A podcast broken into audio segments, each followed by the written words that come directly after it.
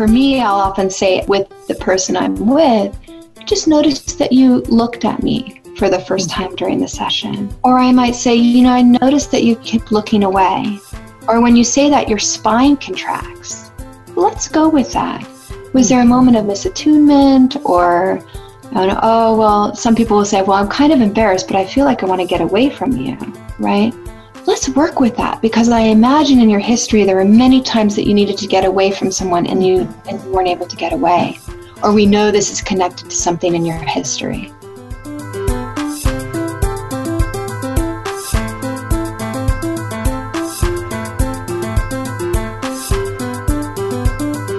Hey, everybody. Hey, everybody. Welcome to Therapist Uncensored. This is a podcast that breaks down interpersonal science into practical and understandable tidbits. And as you listen, I can just imagine little light bulbs of insight appearing above your head. You're going to be surprised and touched at what you learn about yourself as you get more accurate and in depth view of your mind and your heart, and as you figure out those close to you.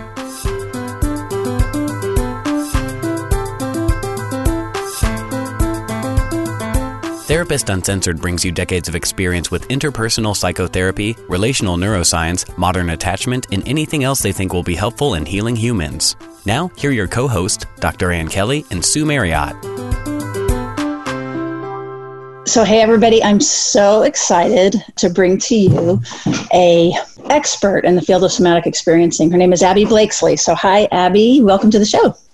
Hello, thank you for inviting me there is a audience member that recommended you and we are going to thank her at some point when that comes through. But that's how we found out about you is somebody you trained that you mentor someone thought you would be a great guest. And as i've learned more about you i know our audience is going to love to learn more about the nervous system and taming the nervous system and all of that. So, can we start maybe by just saying a little bit about yourself so people can understand where you're coming from? And then maybe if you'll just go ahead and jump into SE. Absolutely. So, I actually started out in my professional life as a body worker. And I love body work because when I was a little kid, when I would rub the knots out of my parents' back, they would get me ice cream. I got really involved. I got, you know, phone books. I put dimes underneath. I tried to feel the dimes so that I could get better at doing the body work. So I was really, you know, already interested in how people carry tension in the musculature and how to help people to relax. And of course, there was a direct reward Yes, literally. right, right. So for your viscera and your right here. exactly. So that's the story of how I got involved in all the somatic work. But when I was working with people on the table, I became really fascinated with a memory that would come up, or maybe an emotion that a person hadn't felt for a long time. And I thought, you know, there's some interconnection here between the mind and the body that I'd like to know more about.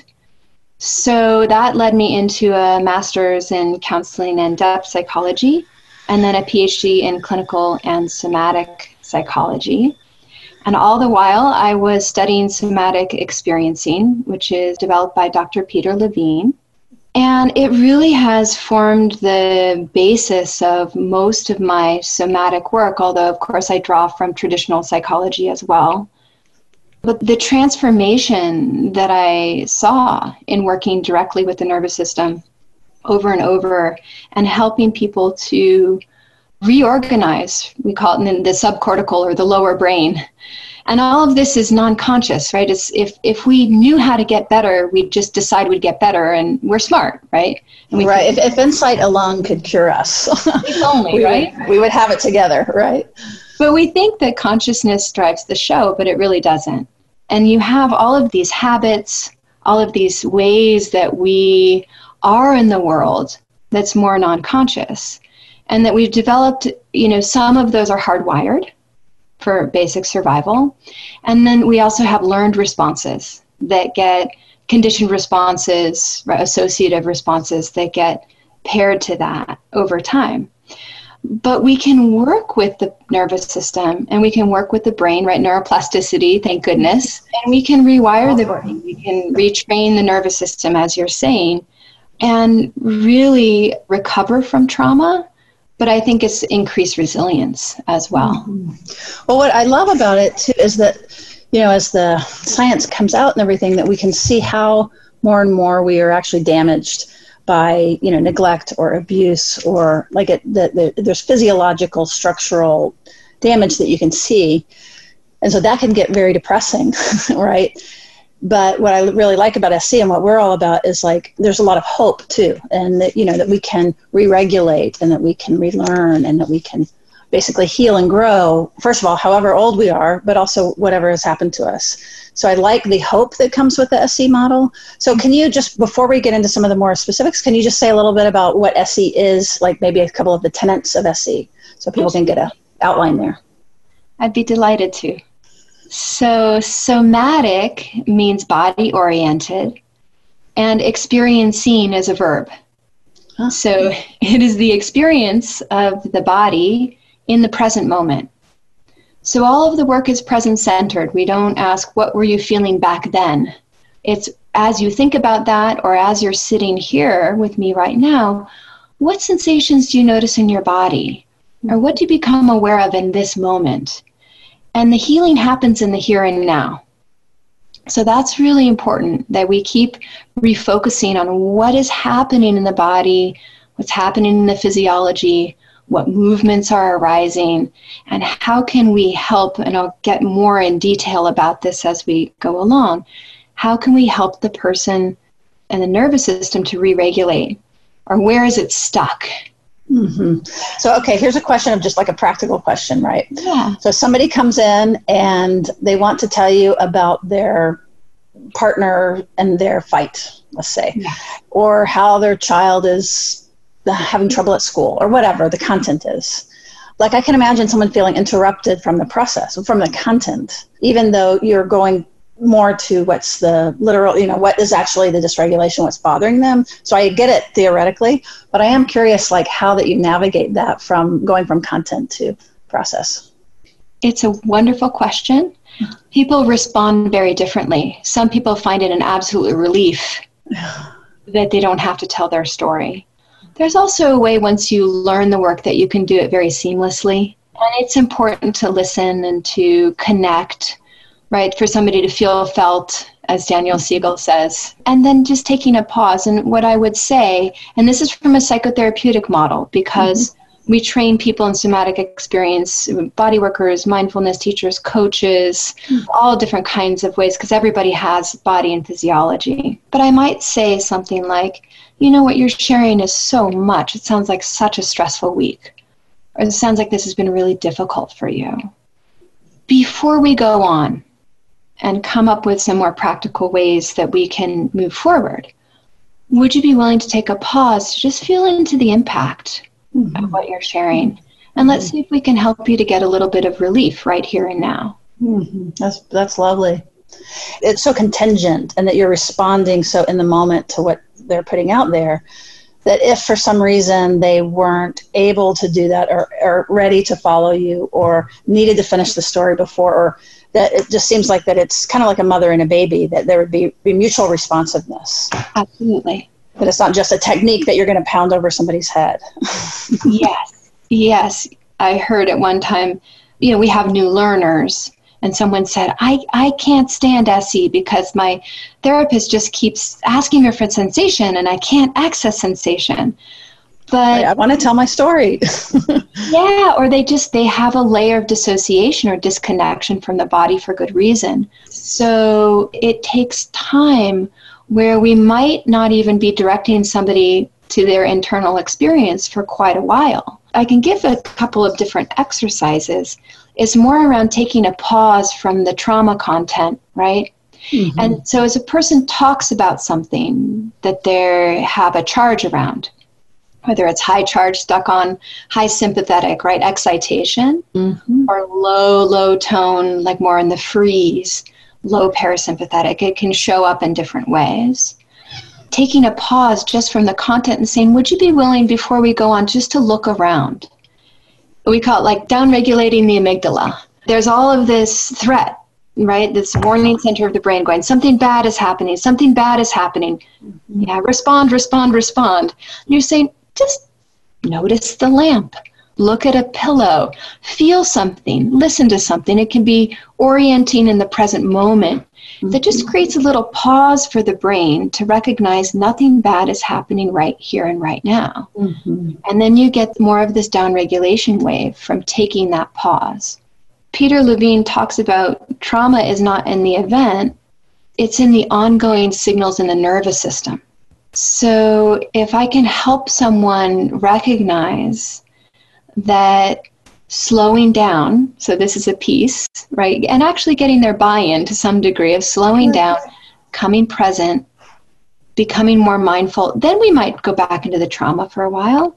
Mm-hmm. And then we might pause, slow mm-hmm. down, mm-hmm. become more mindful. And that's actually starting to create a rhythm in the system that has been highly stuck in one, you know, massive pattern. It might not even be with sensation, but you are working with the nervous system in the mm-hmm. moment. Mm-hmm. And there are all different kinds of things you can track from image to the way behavior, the way the person is moving, you know, the affect or the emotion.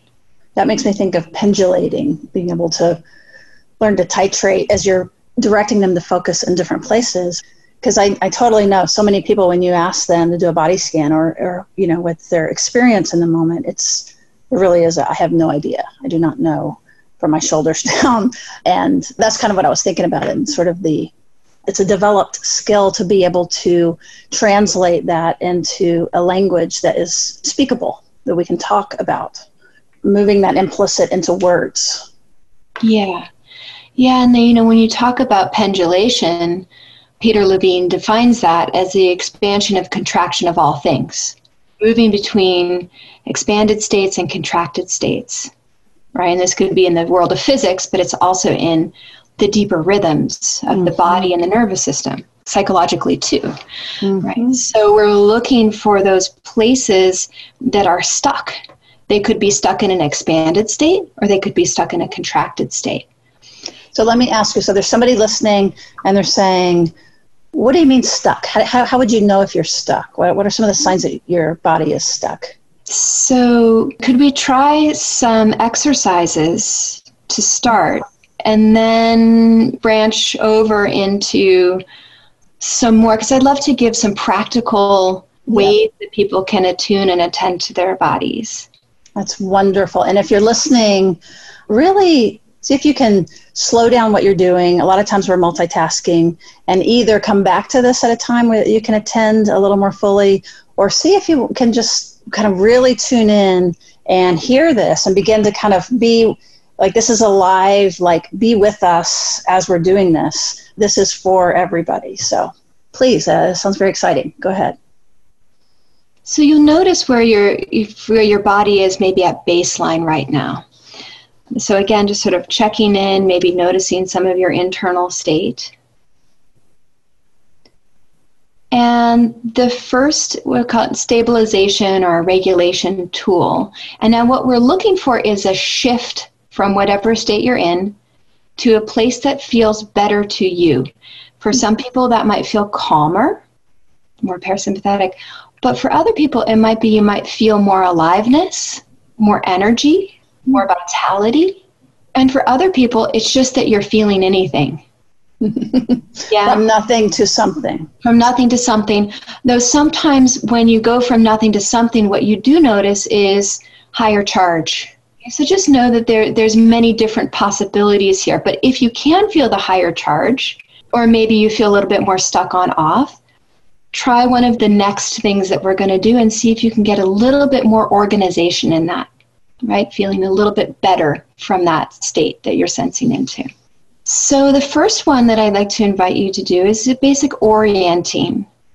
Orienting is present centered, and you can orient through any of your five senses. For many people, it's really helpful visually. So, you know, using your head, your neck, and your eyes. Just beginning to look around the space. Now, I can see that Sue's body likes that um, I noticed that you took a deeper breath. Is mm-hmm. why I said that. Or there seemed to be a shift inside. Yeah, yeah. Mm-hmm. There is a way that when, like, and seeing things, one, we have created those things to be there. Like, there are things.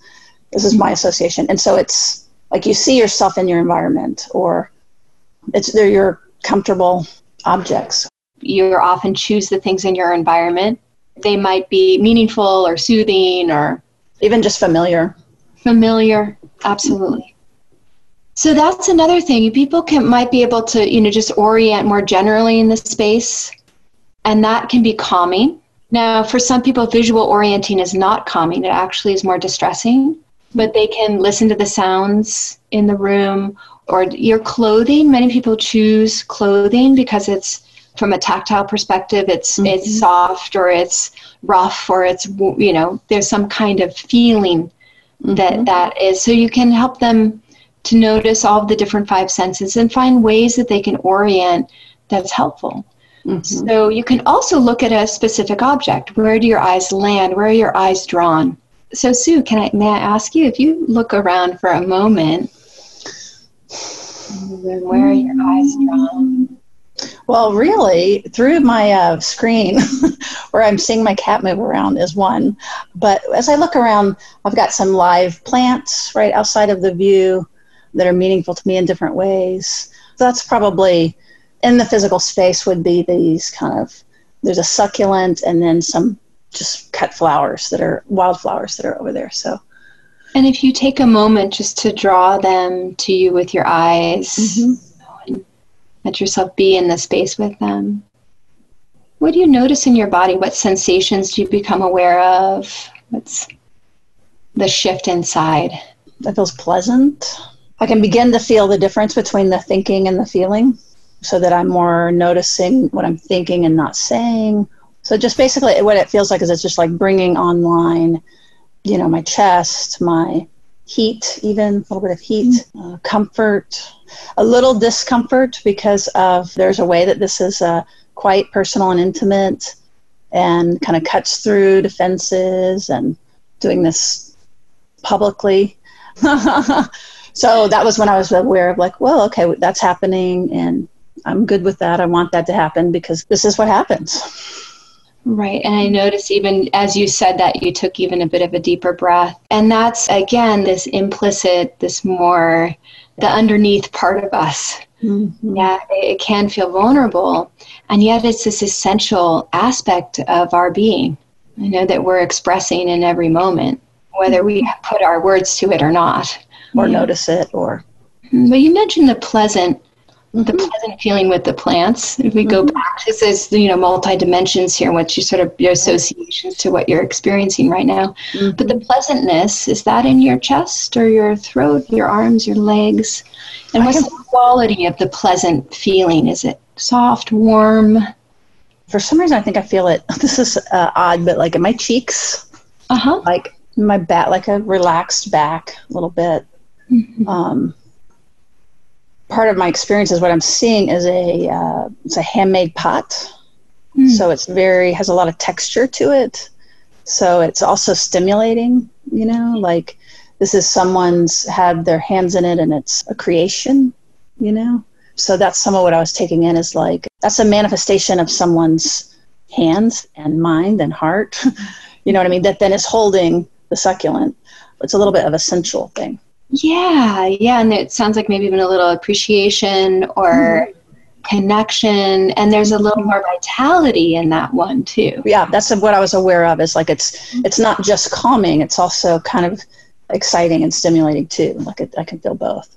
And the the exciting part is in your throat, your chest, and the sensation of the excitement around that. Yeah, it makes me want to like touch it or you know feel it. Yeah, so there's the feeling of the excitement on the inside. Does it go mm-hmm. upward or outward, or is it tingly? Is it? I would call it a little soft, gentle spiral internally. Like not, not when you're anxious and you're spinning, right? Yeah. Like that's another experience I can have, but almost like if you were to. Here's my association. Like if you were to have your feet dangling your feet in some water, and you begin to like circle your foot you know how it kind of creates mm-hmm. this little spiral uh, that's soft and gentle but kind of again it's soft but interesting yeah yeah it's soft but there's movement to it yes right? yeah definitely so maybe just taking a moment to sense and to be in both of you there's the that sort of the softening but there's also this pleasant feeling of, of movement, this mm-hmm. spiral. And this is such a, a wonderful example, Sue. Thank you for sharing. Yeah, absolutely. Thank you. Because one of the ways to get unstuck from trauma, a traumatic response, where we're, our physiology is in a survival pattern. Mm-hmm. We're in high alert as if the trauma is still happening, as if the event is still happening. We're primed to, to jump, right, to startle. We're primed to fight. We're primed to flee. Or maybe we're stuck in freeze. Mm-hmm. Whether it's it, it can come up when there's an event that's similar to the original event. So something reminds us or reminds the lower brain. Right.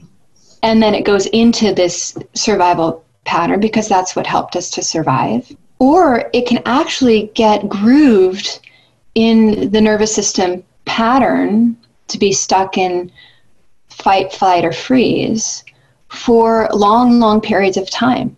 And for some people, I, you know, I've worked with them and they say, you know, I've been in freeze for decades. Mm-hmm. And now, through some of what we were doing right here, just pausing, taking in the environment, and tracking how the nervous what the nervous system does with that it's great also in the sense that it moves and you pointing out like a flow then made me aware of the movement of it which when i think of that with clients it's you know the notion of any feeling will move if we stay with it. Mm-hmm. That we don't have to do anything with it, but that it'll it'll shift, that it might grow, it'll transform, it'll as far as being able to just stay with it. And that brought to mind is like it's a again, it comes with a mastery. I could imagine it coming into a mastery.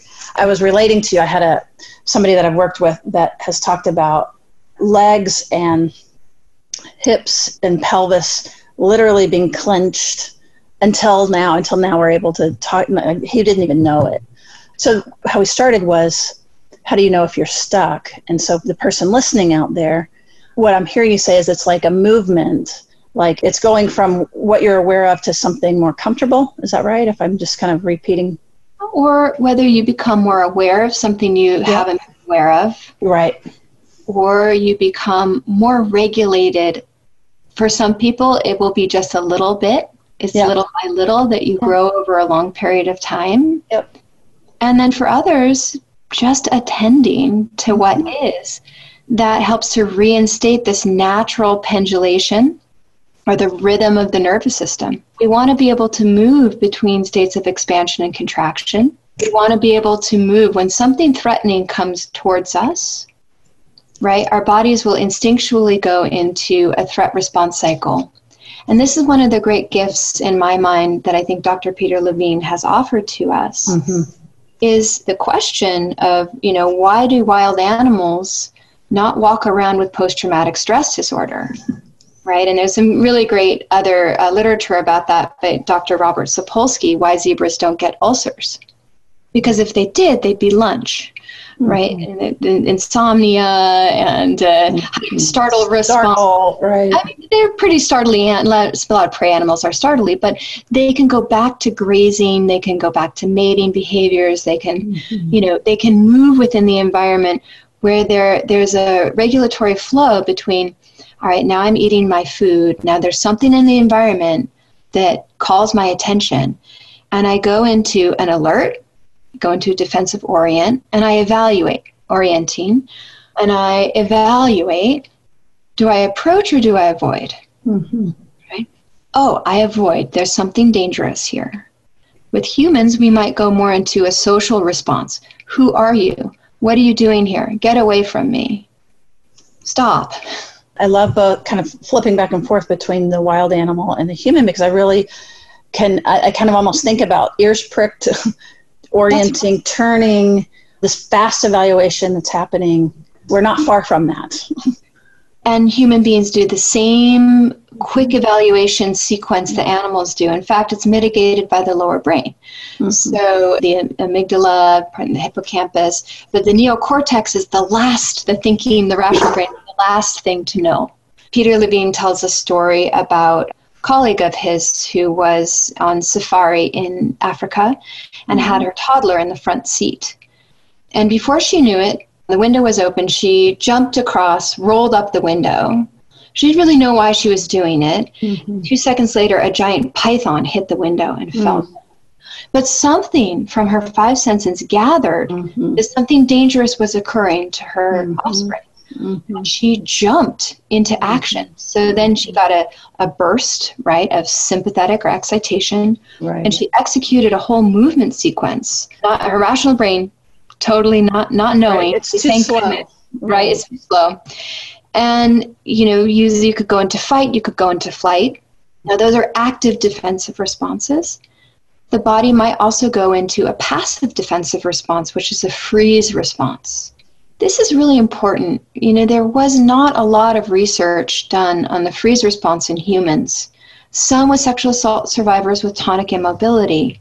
But more and more, we're seeing that many of the symptoms of trauma have correlates to being stuck in this freeze, low tone, heart rate goes into a slow state, like for hibernation, digestion slows down, low heart rate variability, circulation, there's nothing pumping to the arms and the legs. So everything shifts into this near death state.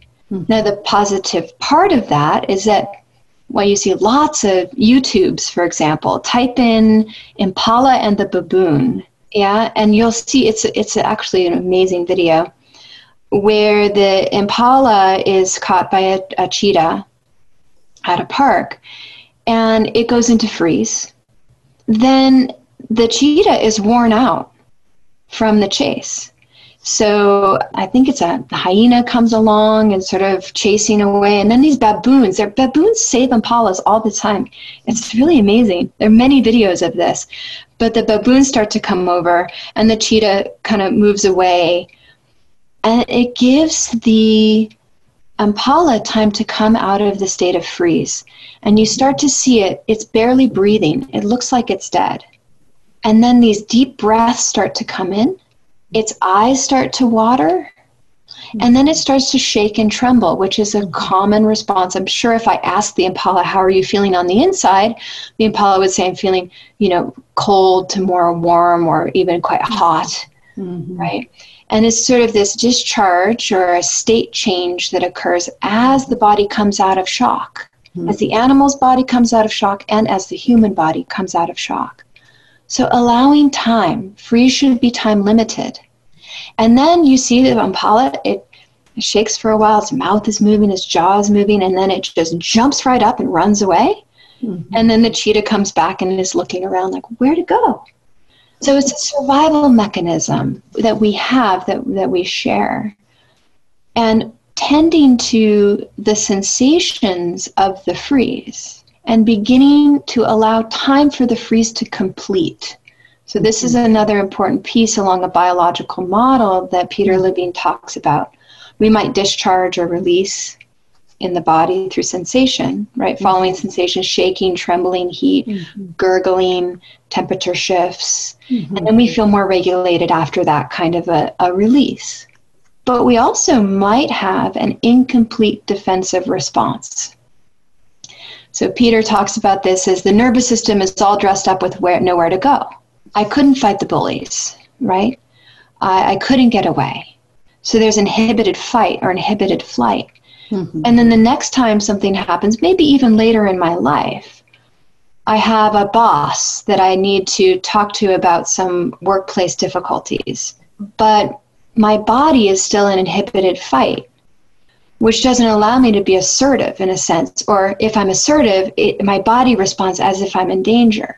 So, you know, we may work with the boss, right, and the cues in the body in relationship to that, but it's the inhibited fight. So to go back in, in the memory, what needed to happen that didn't get to happen. And not in the imagination, because you can say, well, I wanted to push them away. But when you ask the body as you think about that, as you feel the freeze, and then the person is feeling more mobilized over time, they come out of the freeze into this more mobilized place naturally. What does your body want to do right now? All kinds of interesting things. I, I want to kick. I want to push. I want to It is so weird. Uh, my jaw is opening and closing. Well, let that happen for a while and let's mm-hmm. see what mm-hmm. happens next. Wow, I just feel like I want to bite, right? Mm-hmm. Or if I feel like flames could come out like I was a dragon, let yourself feel that, that, right? So there's these completion cycles. And then the, the next time that the body you know the person comes up with a fight situation they don't have that same stuck signaling of the inhibited fight. They have that channel available to have multiple options of response. It's gotten reorganized. That's right. You've kind of introduced different implicit pathways by completing the act Yep, and we do that in slow motion. So mm-hmm. it's not a cathartic model. And part of the reason why, I mean, someone might want to punch a couple times quickly or move their legs quickly for a moment just to feel into their legs. But let's imagine like a running response.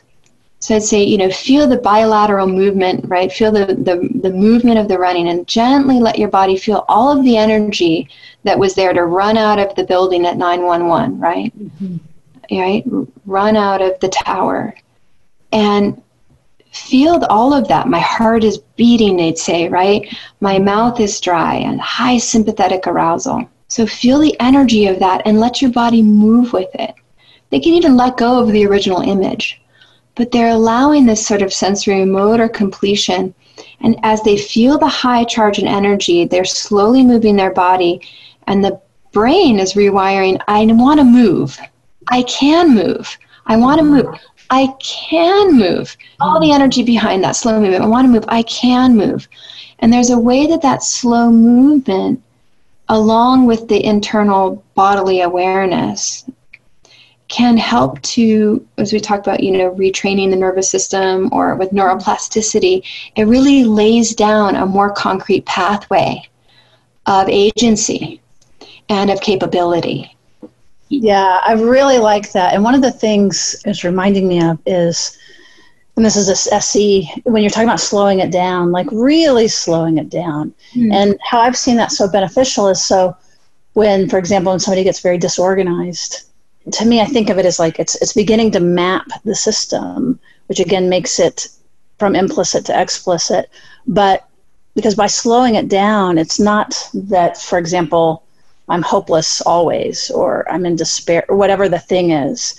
It's like when it's frame by frame, then I think of it as a map or a scaffold to begin to understand it, but also to make it tolerable, to titrate it so that you can go into some of the more painful feelings. Absolutely. Yeah, and you know, if we, we think about somebody who's shut down, I'll give you a couple more tools that you Great. can use. We talked about orienting. Then there's grounding. So, grounding is really the felt sense of where you are in connection to gravity. So, some people ground more through their feet, some people through their pelvis, some people through their back. And so, where do you feel a sense of weightedness? I'll, I'll guide, Sue, I'm just going to guide the listeners through it for now.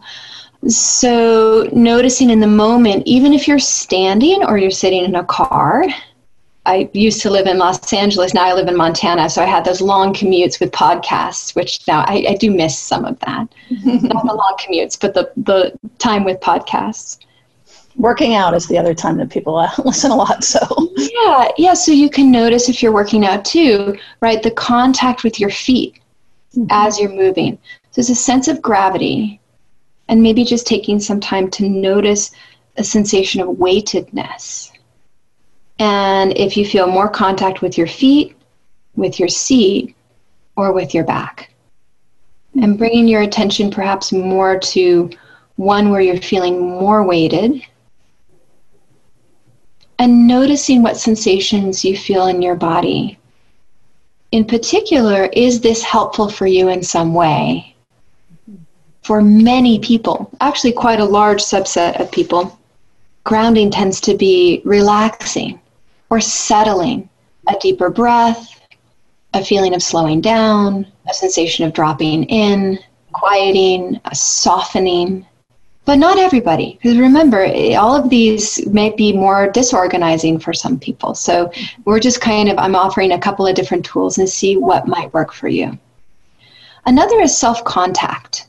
So you can notice just how you're standing or sitting in the moment. So, for example, right now I have my ankles crossed, mm-hmm. and that's a familiar position.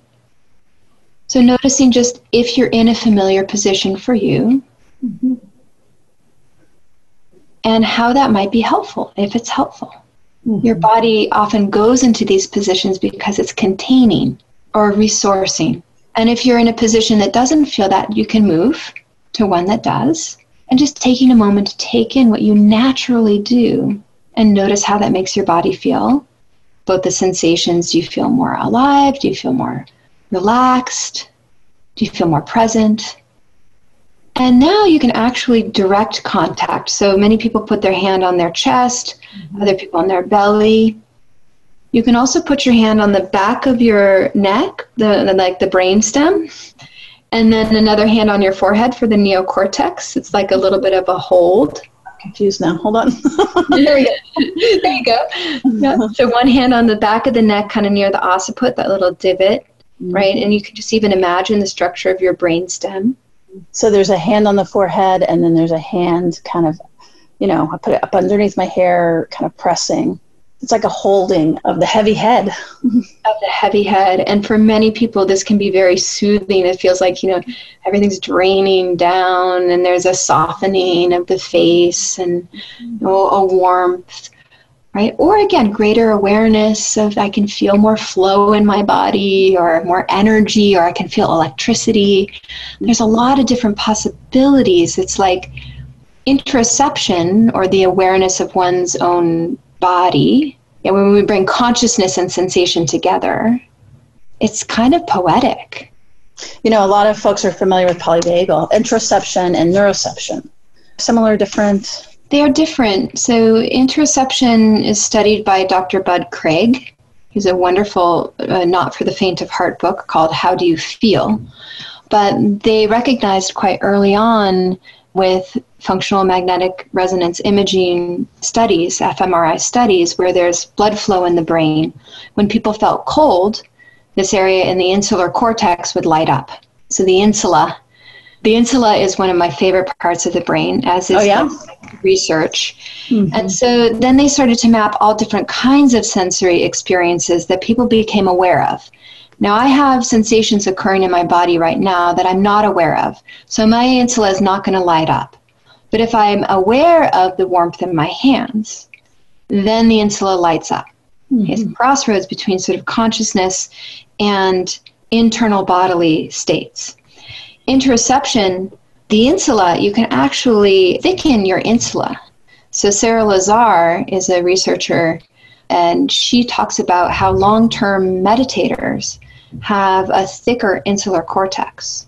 There's also some really interesting work by Critchley that says that people who have thicker insulas score higher on empathy tests. Hmm. Well, that would certainly make sense. Right. And that goes right into that feeling of feeling felt, right? If you can feel your own feelings, mm-hmm. your own sensations, you often have a, a, a, better read on as you're seeing, as you're taking in another person. Yep. They also have some interesting things that so the, the safer you feel, the more you actually have the um, you the more you can spend noticing your internal states because they're not inherently threatening. Mm-hmm. You need to pop out of them just to manage, right? So this is this sort of we want to be able to create through sometimes slow titrated movement the mm-hmm. ability to have more and more interoception, and that will benefit the person in multiple ways. Neuroception is really looking at this lower brain assessment that's going on around safety, threat, the safety, danger, and mm-hmm. life threat, right? And sort of moving through that polyvagal system. But it's on the lookout, right? The neuroception of safety is what we call it. Mm-hmm. Right. But you can use interoception or you can help somebody learn over time how to connect to their internal states to allow what needs to complete to complete, to stay with there's an inherent natural pendulation that will occur on its own, mm-hmm. given enough time, given enough safety, and that the body will re- will re-regulate. that a discharge will occur, right? Somebody will come out of a heightened state and start to release and then to soften mm-hmm. and move at the end of the threat response cycle into this exploratory orienting, right, in the present moment. So they're a little bit different, interoception and neuroception. You know, one of the things I was just reflecting on is like, I'm like a pro hippocampus, uh-huh. right? But what's funny about it is that like I'm aware of like words. Like I was using even my metaphors were languaging the body, being able to language your experience. But I'm loving the insula now because it feels like again that bridge into like it's not just cognitive. Like hippocampus isn't just cognitive; it's your experience of yourself and making sense. You know, like mapping who you are in, in context and relationship. But insula interoception is something that can be developed. Like neuroception just is. It's like gravity or something. It's mm-hmm. just true. Whereas interoception is sounds like it's something that can be developed. Absolutely. Is that fair? Yeah, interoception is interesting because for some people it's like a duck to water. Mm-hmm. So what do you notice in your body right now? And they're like, I have a feeling of a, a swirling movement in the lower part of my sacrum, and it's mm-hmm. it's fuzzy, and then there's a clear opening down through my left knee. Mm-hmm. And for other people, it's like, body, what body? Mm-hmm. What are you talking about? Mm-hmm. Now, for those folks, sometimes it's just they've never taken time to attend, but they actually have access. And for other people, there's a layer of dissociation. So that's, I often call it like a psychic byproduct of freeze, although you can mm-hmm. dissociate when you're in high arousal or other states. But it's often paired to freeze, where we were in a situation where there was life threat. And the nervous system can remain in a freeze, and consciousness can remain disconnected. I'm going to float away and be somewhere else. And when the person comes back into the body, what do they find? The freeze the mm-hmm. terror, the immobility, right? Mm-hmm. And so then they float off again and try to do other things. Mm-hmm. But we can mm-hmm. find ways through the interoception right, to say, well, let's be curious when you're gone and when you come back. What's it like when you start to come back? Oh, and well, now I'm feeling constriction in my throat. I feel quite afraid. Then we really need to slow things down and give them some tools would you be willing to look around? Hopefully, we did that at the beginning of the session or found right. one of the stabilization tools that might help them. Or knowing that there's nothing fearful happening right now, that this mm-hmm. is it's a memory from the past. Does it feel like you're able to stay with this for a little while? And let's notice what begins to happen next. Because usually a movement will come, or a discharge will come, or what needs to happen for the mm-hmm. person to come out of freeze will naturally emerge in the process. Mm-hmm. So it's a very emergent oriented somatic work. Mm-hmm. Now, if the person is getting more and more distressed, we're not going to stay there. We might do some movement. We might look around. We might find the object, go back to the plant or the pot. Right. You know, so Sue, right now, you're making a little bit of movement right we're talking right mm-hmm. so there could be a little bit of a, a, movement forward and back or side to side you say mm-hmm. does the movement side to side actually help you right now in some way so mm-hmm. we catch right what the body is already doing that's helping it to move towards the completion interoception is, is quite wonderful and then it becomes more and more available and a way of being in the world is that i'm consistently in my body, noticing my internal states, mm-hmm. even while I'm talking or I'm driving, or I notice when I'm sitting with someone I'm getting disorganized. I'm noticing that, wow, that was a big shock to my system. I almost got sideswiped right now. I'm going to mm-hmm. pull over on the side of the road and mm-hmm. take some time to allow my body to come down so that I'm not carrying that and I go back home to my kids and I need my chicken nuggets. I need my right, exactly. Right, and then I might pop into a higher level of irritation. Mm-hmm. right, right, because you've carried it. You haven't completed the act, right? Mom's trying to do six things at once. so SE um, is sometimes known to be more for specific traumas, like uh, car wrecks, what we call the big T's. But you definitely talk about it more developmentally, cumulative trauma or little t, as we've referred to it before. But when we begin to think of SE developmentally, like I don't necessarily want to totally detract, but what's the relationship between the nervous system and what you're working with there and attachment science and attachment theory? Yes, it's such a great question. And I could talk for a long time on this topic because it's near and dear to my training and, mm-hmm. of course, then to my heart. Mm-hmm. So, you know, the earliest sense of self, we call it the implicit self or the proto self, we come in and we're just sensory, motor, emotional. There's not the explicit memory circuit, the cognition doesn't develop until much later. We're taking in the environment and we're taking in the primary relationships that are around us. So, how we're interacted with. Do we cry for a long time before somebody responds? Do we barely peep and somebody responds? Or does oh, somebody yeah, respond helpful or not helpful? Right. right. And there's a, we look at some of the research on attachment and you know with, like edward tronick's work when you're looking at, at mirroring it's about 30% to be the good enough caregiver, mm-hmm. right? Thank you heavens. Know, right? totally. I cite that a lot. or the good enough therapist. Yes, yes, yes, yeah? yes. But the need for there to be some level of attunement, matching. The adult is also the parasympathetic regulator for the infant. The infant doesn't have a developed parasympathetic capacity closer into you know moving into like 18 months so and of course in the first trimester the, the first three months and that's why we do a lot of swaddling and rocking prosody with the voice right? It's an external hopefully. hopefully right? Hopefully there's good enough attunement in those sorts of ways. But all of that is recorded let's say or is recalled in the nervous system. So when there's a rupture, when there's poor dysregulated attachment, anxious attachment, avoidant, ambivalent, disorganized, all of these are patterns that also develop in the nervous system. So with anxious attachment, for example, when you're an infant and you're left in the woods, what will happen? You'll die. So the need for connection is a survival response. So let's add in connection as one of those necessary survival responses in the sort of in the threat response cycle, although this is more in the attachment response cycle.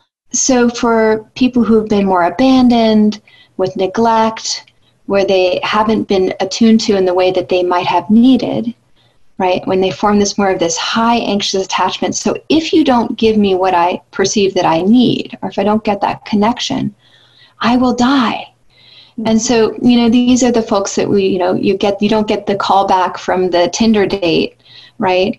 And they go into this feeling of like everything's over. It's it's like existential dread, mm-hmm. right? But it's this high sympathetic charge that's left over from that infant state.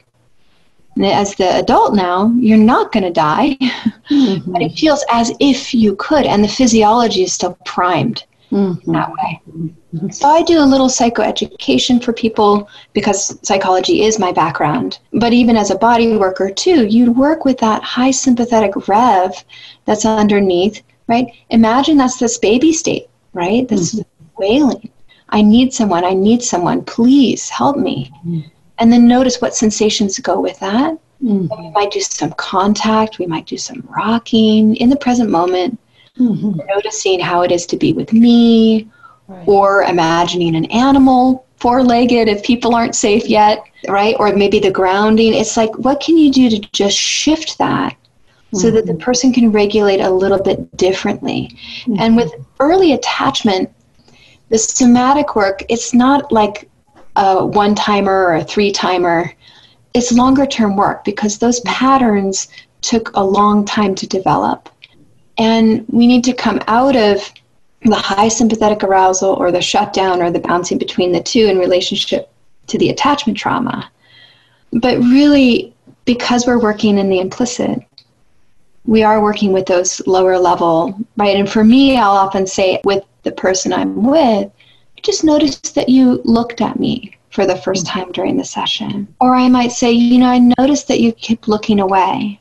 Or when you say that, your spine contracts let's go with that. Was there a mm. moment of misattunement or, you know, oh, well, some people will say, well, I'm kind of embarrassed, but I feel like I want to get away from you, right? Let's work with that because I imagine in your history there were many times that you needed to get away from someone and you, and you weren't able to get away. Or we know this is connected to something in your history. So you stay with the somatic work, but there is a way that you're explicitly tying it to these early non remembered experiences. And I guess that you would say that, I think that you would say, this is what I have come to think, is that what attachment science partly is, it's the manifestation of these physiological defenses, these different, in which there are not that many, right? Because we're just human animals. I mean, so there's not very many things we can do to get safe. And then, so the categories, I think, are an outcropping of what has happened neurologically, biologically in the body. Because from an attachment perspective, we talk about it like internal working models, and it's a map of understanding ourselves and people. But that's kind of what I was checking out with you was kind of what, what some of it's boiling down to me is it's actually again even when i'm thinking attachment language i know the biology comes first but this is like so much that the biology comes first that that was what mary ainsworth was finding and that's what Mary Main, it's the manifestation of the body and of those strategies that we've had to kind of not back our way into, but kind of figure out through. And that, that's some of what neuroscience is like. The explosion of it has been able to really validate and amplify, so that the attachment science is actually very real and very solid. And it's a little different in the sense that it's looking at behaviorally what happens and then imagining the internal working models I'm just proposing this, right? But I think somatic experiencing, working in that way, because I'm trying to think of like an attachment therapist would work with that in some ways, and a SE would work with that in some way, you know, because I sort of hear both. Because by tying it into mental map, into the internal working model explicitly, but you're still very much in the moment of what the shutdown is now. Is that a fair way to describe it? It is, and sometimes you know you can pick up the explicit pieces, or somebody has a you know some sort of story, and that can be helpful. But other times that you just follow what the body is doing, yep. Mm-hmm. and the person may have no memory. Let's say abuse occurs when they're you know four months of age, nobody in the family knows about it, but once you start tracking the body, there's that neuroception of safety goes into mm-hmm. a life threat quite quickly. And the person says, Why does this keep happening to me? Every time mm-hmm. I want to be intimate with my partner, I'm starting to go into this freeze. Mm-hmm. Or it was all fine until I, you know, there were all these other life stressors. And then intimacy became a challenge. It's sort of like a cumulative stress, right? Nervous system mm-hmm. experienced. So you know, we can work directly with the freeze and not necessarily know the content, right. which is very freeing for some people too. So this has been so incredible, and we could just obviously uh, keep going and going and going. And but I feel like that we've really been able to pepper and give people some things to think about. As a kind of as a way of wrapping up, are there things that you would want people to really know and take away from this podcast, whether it be skills or knowledge or anything like that? Absolutely. So, you know, trauma is not a life sentence. Neuroplasticity exists through lifespan. And a lot of the time, you know, you touch into sort of the, the meaning or what's happening in the moment. But the more you can befriend your nervous system, the more you can develop interoception, the more you can start to check in with yourselves. Mm-hmm whether you know you're a therapist and you're helping others but even when you're sitting in session with your mm-hmm. clients and for those of you in all other kinds of profession and in your lives what do you notice in your body right now? What sensations do you become aware of? It might just be basic hot or cold open constricted basic paired opposites. And then if you find some place that feels less comfortable make some contact. Do some orienting. Maybe even do a little gentle movement. And notice if it helps you to feel a bit more regulated.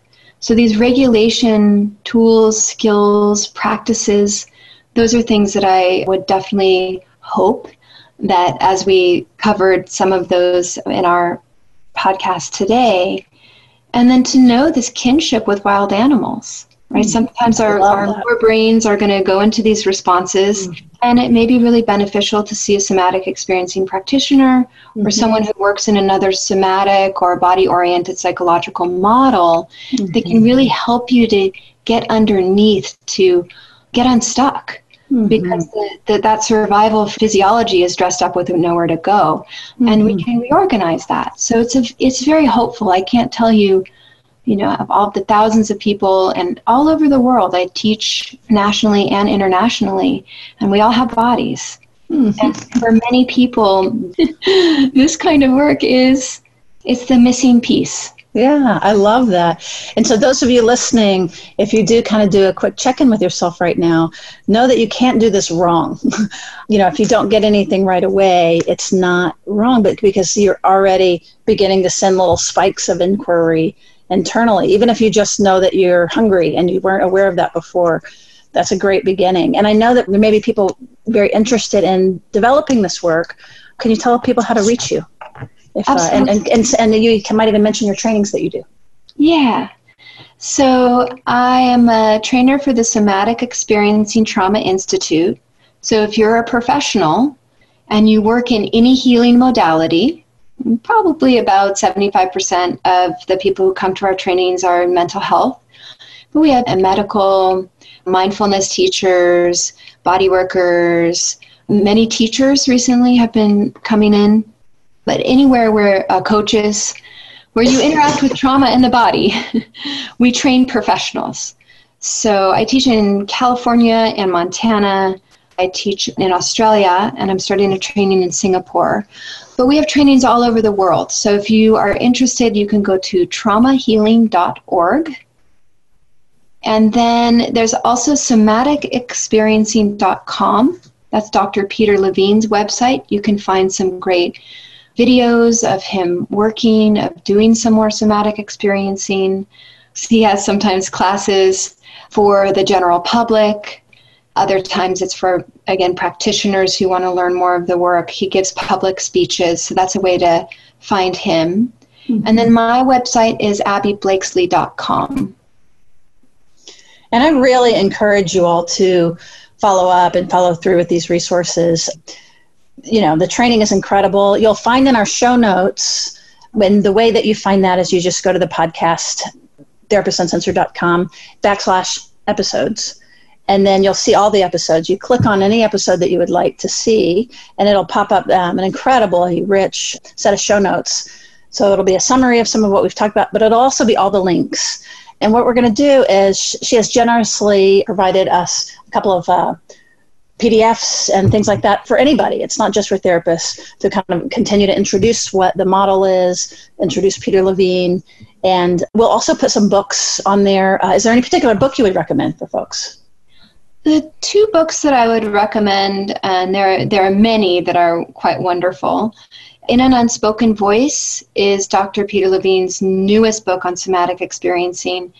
And then for those of you who have kids, it's a wonderful book. It's called Trauma Proofing Your Kids. Oh, wonderful.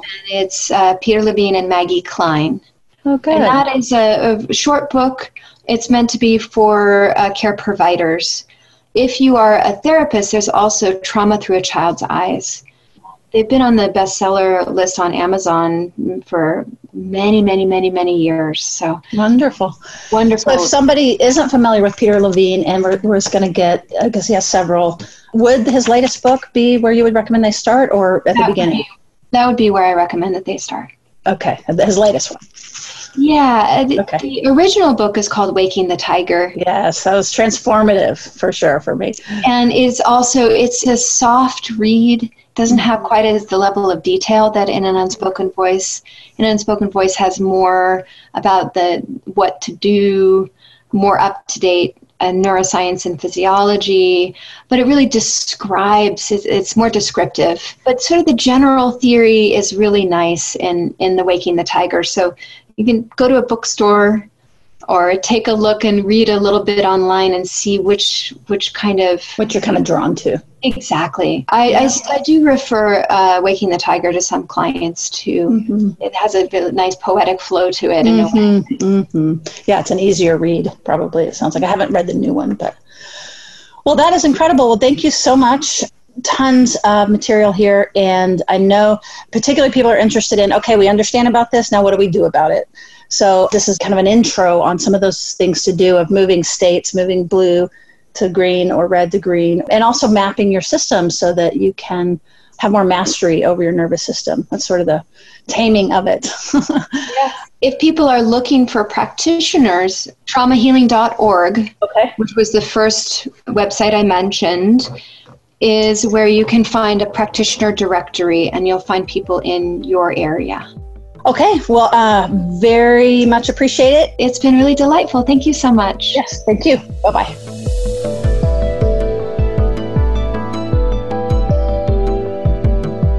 Therapist Uncensored is Ann Kelly and Sue Marriott. This podcast is edited by Jack Anderson.